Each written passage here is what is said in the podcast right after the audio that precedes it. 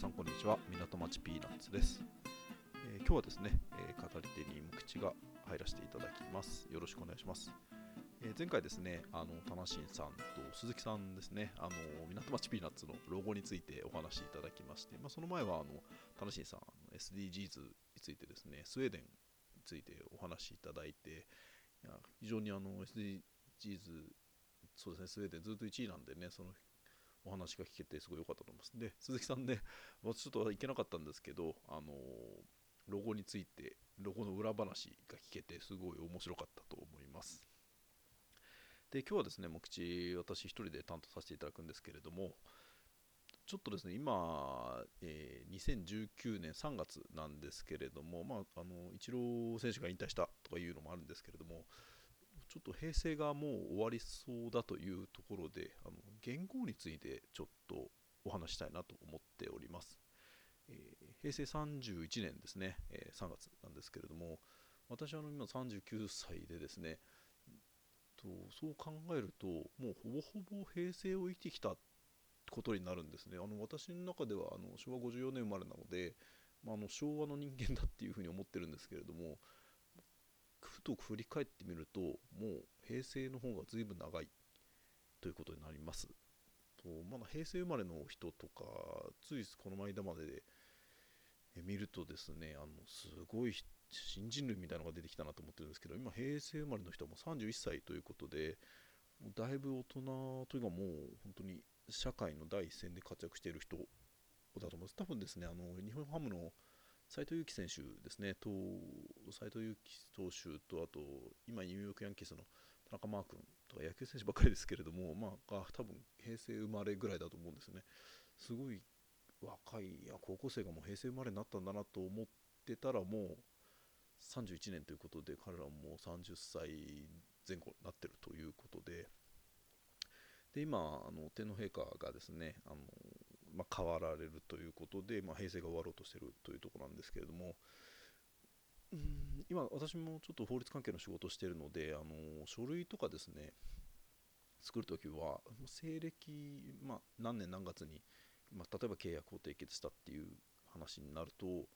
そのまあ、あと契約の効力が何年まで続きますよっていうと、大体平成表記なんですね。平成31年、まあ、3月何日に、まあ、契約を締結したと。で、平成何年何月までに、まあ、お金を支払ってくださいみたいな感じで書いてるんですけれども、今度、まあ、言語が変わるということで、えっと、平成31年、じゃ2019年の5月から新しい年号になる言語になるということで、まだ発表されてないんですよね。で、あの国に提出する書類とかですね、契約書の類をまどうするかっていうことで今考えてるんですけれども、まあ、もう西暦にしておけば間違いないだろうということで、まあ、もう全部西暦表記にしてるんですね。まあ、で仮に新しい言語が決まってもですね、西暦表記をしていれば、まず間違いない、西暦は多分変わらないと思うので、ということで、もう全部西暦にしちゃえばいいんじゃないかっていう話ではあるんですよね。話もあるというところなんですけれども、やってとればいいですよね。確かに。あのいちいちあの言語が変わるたびにこうシステムなりを変えなきゃいけないっていうと非常に手間だしコストもかかるので、まあ、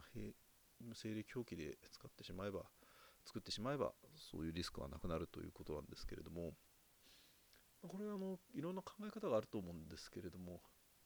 私個人の意見からすると、まあ、あってもいいんじゃないかなっていう気はするんですね。まあその書類関係とかですね、まあもう西暦でもいいのかもしんないんですけれどもね、ま、まだ言語がなくしてもいいかっていうとなかなかそういうわけにもいかないんじゃないかなっていう気もするというか面白みがなくなるんじゃないかなって思いますで、えーちょっとこういう国独自の、まあ、年号というのを使っているのがど他の他にあるのかなっていうと思ってちょっと調べてみたらまあ、日本と台湾とあと北朝鮮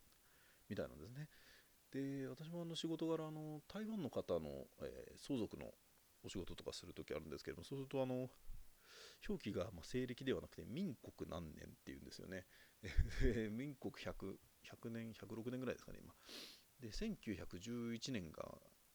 台湾の民国元年で、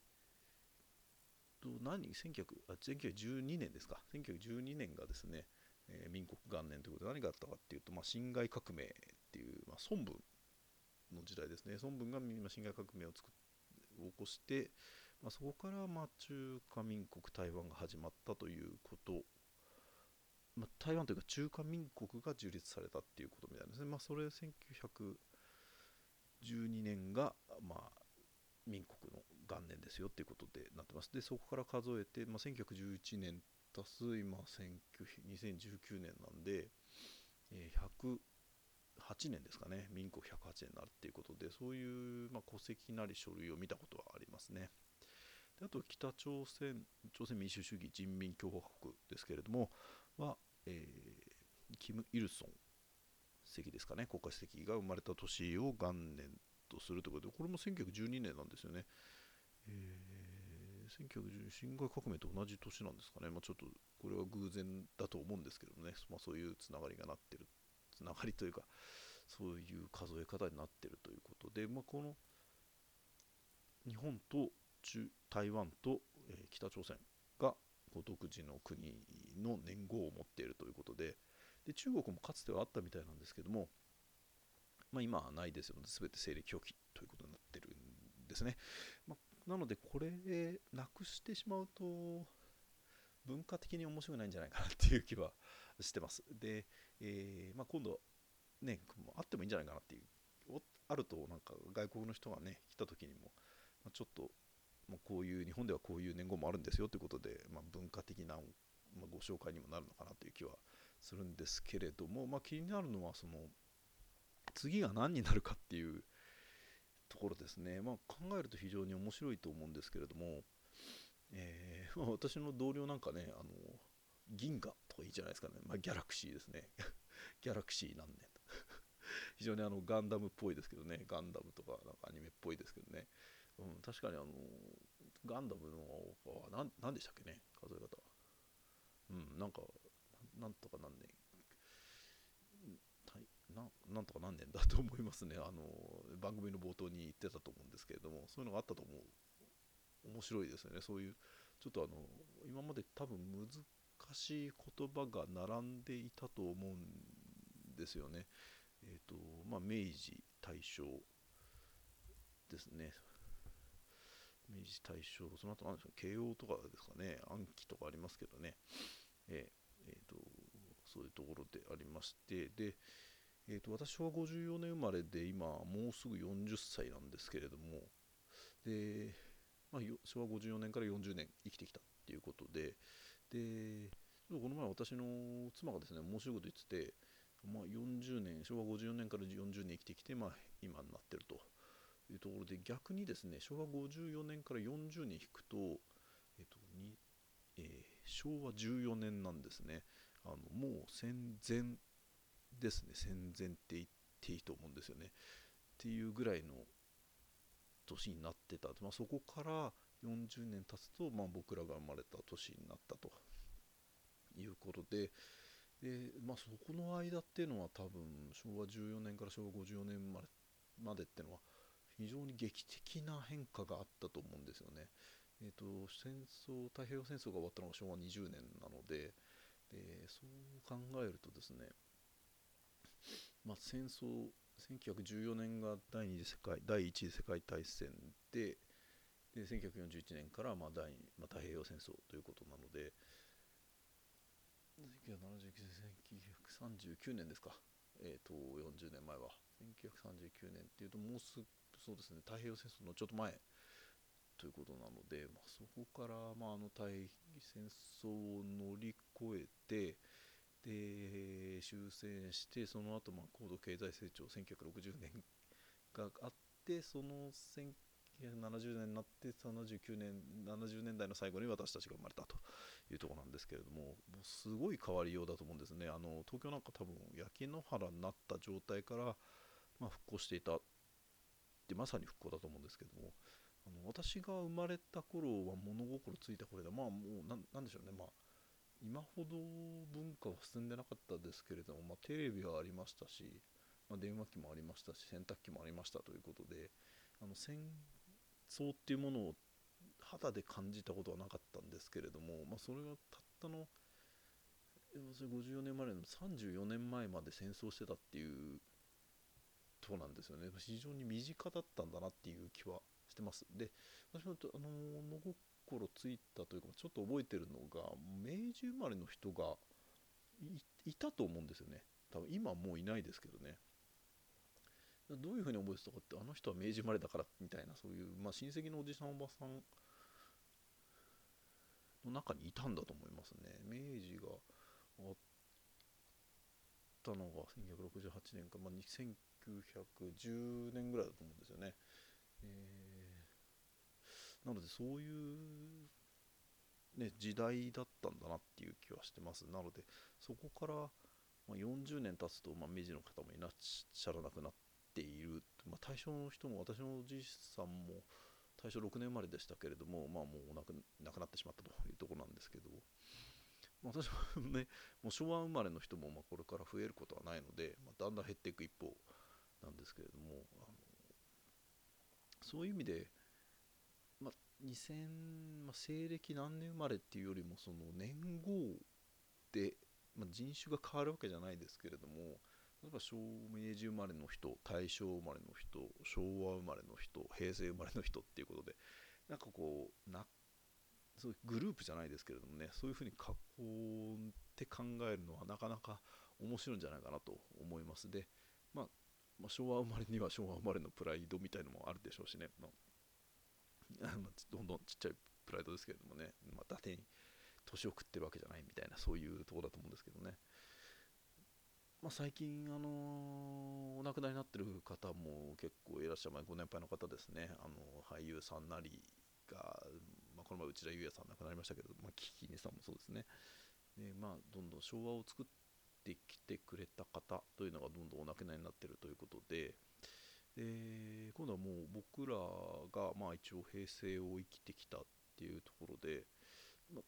その平成を作った人たちが、まあ、これからはどんどん、まあ、平成が終わるのでね、まあ、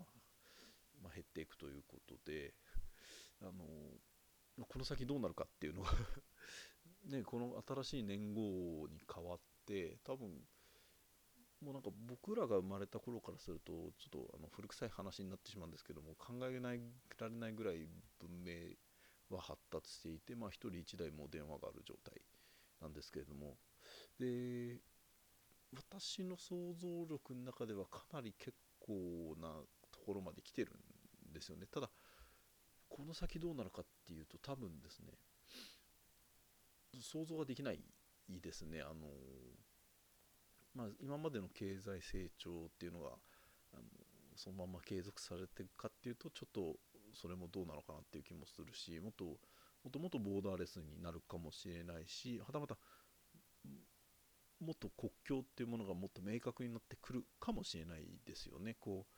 う一応こう振り幅みたいのが結構世界世界の歴史っていうのはあるのですごいボーダーレスになったと思えばまた線が確立されたみたいなそういうのもあるんでまあでもそういう歴史も繰り返さなくなってくるのかなっていう気もするしまあでも中国はすごい今力つけてますけれども、まあ、中国すごいネットの世界ではまあ頑張って閉鎖的にしてますけれどもそれがいつまで続くのかっていうのも結構ありますよね。多分このネットの力だと抗えないんじゃないかなっていう気はしてますね。えっ、ー、と何でしょう。網の目をかいくぐってじゃないですけれども私もあの世界旅行してる時にまあ、イランとかで Facebook 使えなかったですけどなんかですねつなぎ方で Facebook に入れたみたいなそういう経験があるので多分いろいろなやりようでどんどんボーダーっていうのはなくなっていくんじゃないかなっていう気はしてます。で今度、新しい年号ですねあのどう、どういうふうに決まるのか、どうやって決まるんですかね？はい、なんか募集とかあるんですかね？誰が決めるのかなっていうのもあるんですけども、私もその決めるメンバーだったら多分私、漏らしちゃうと思うんですけれどもね、まあ、それがすごい戒厳令が引かれてるのかというところで、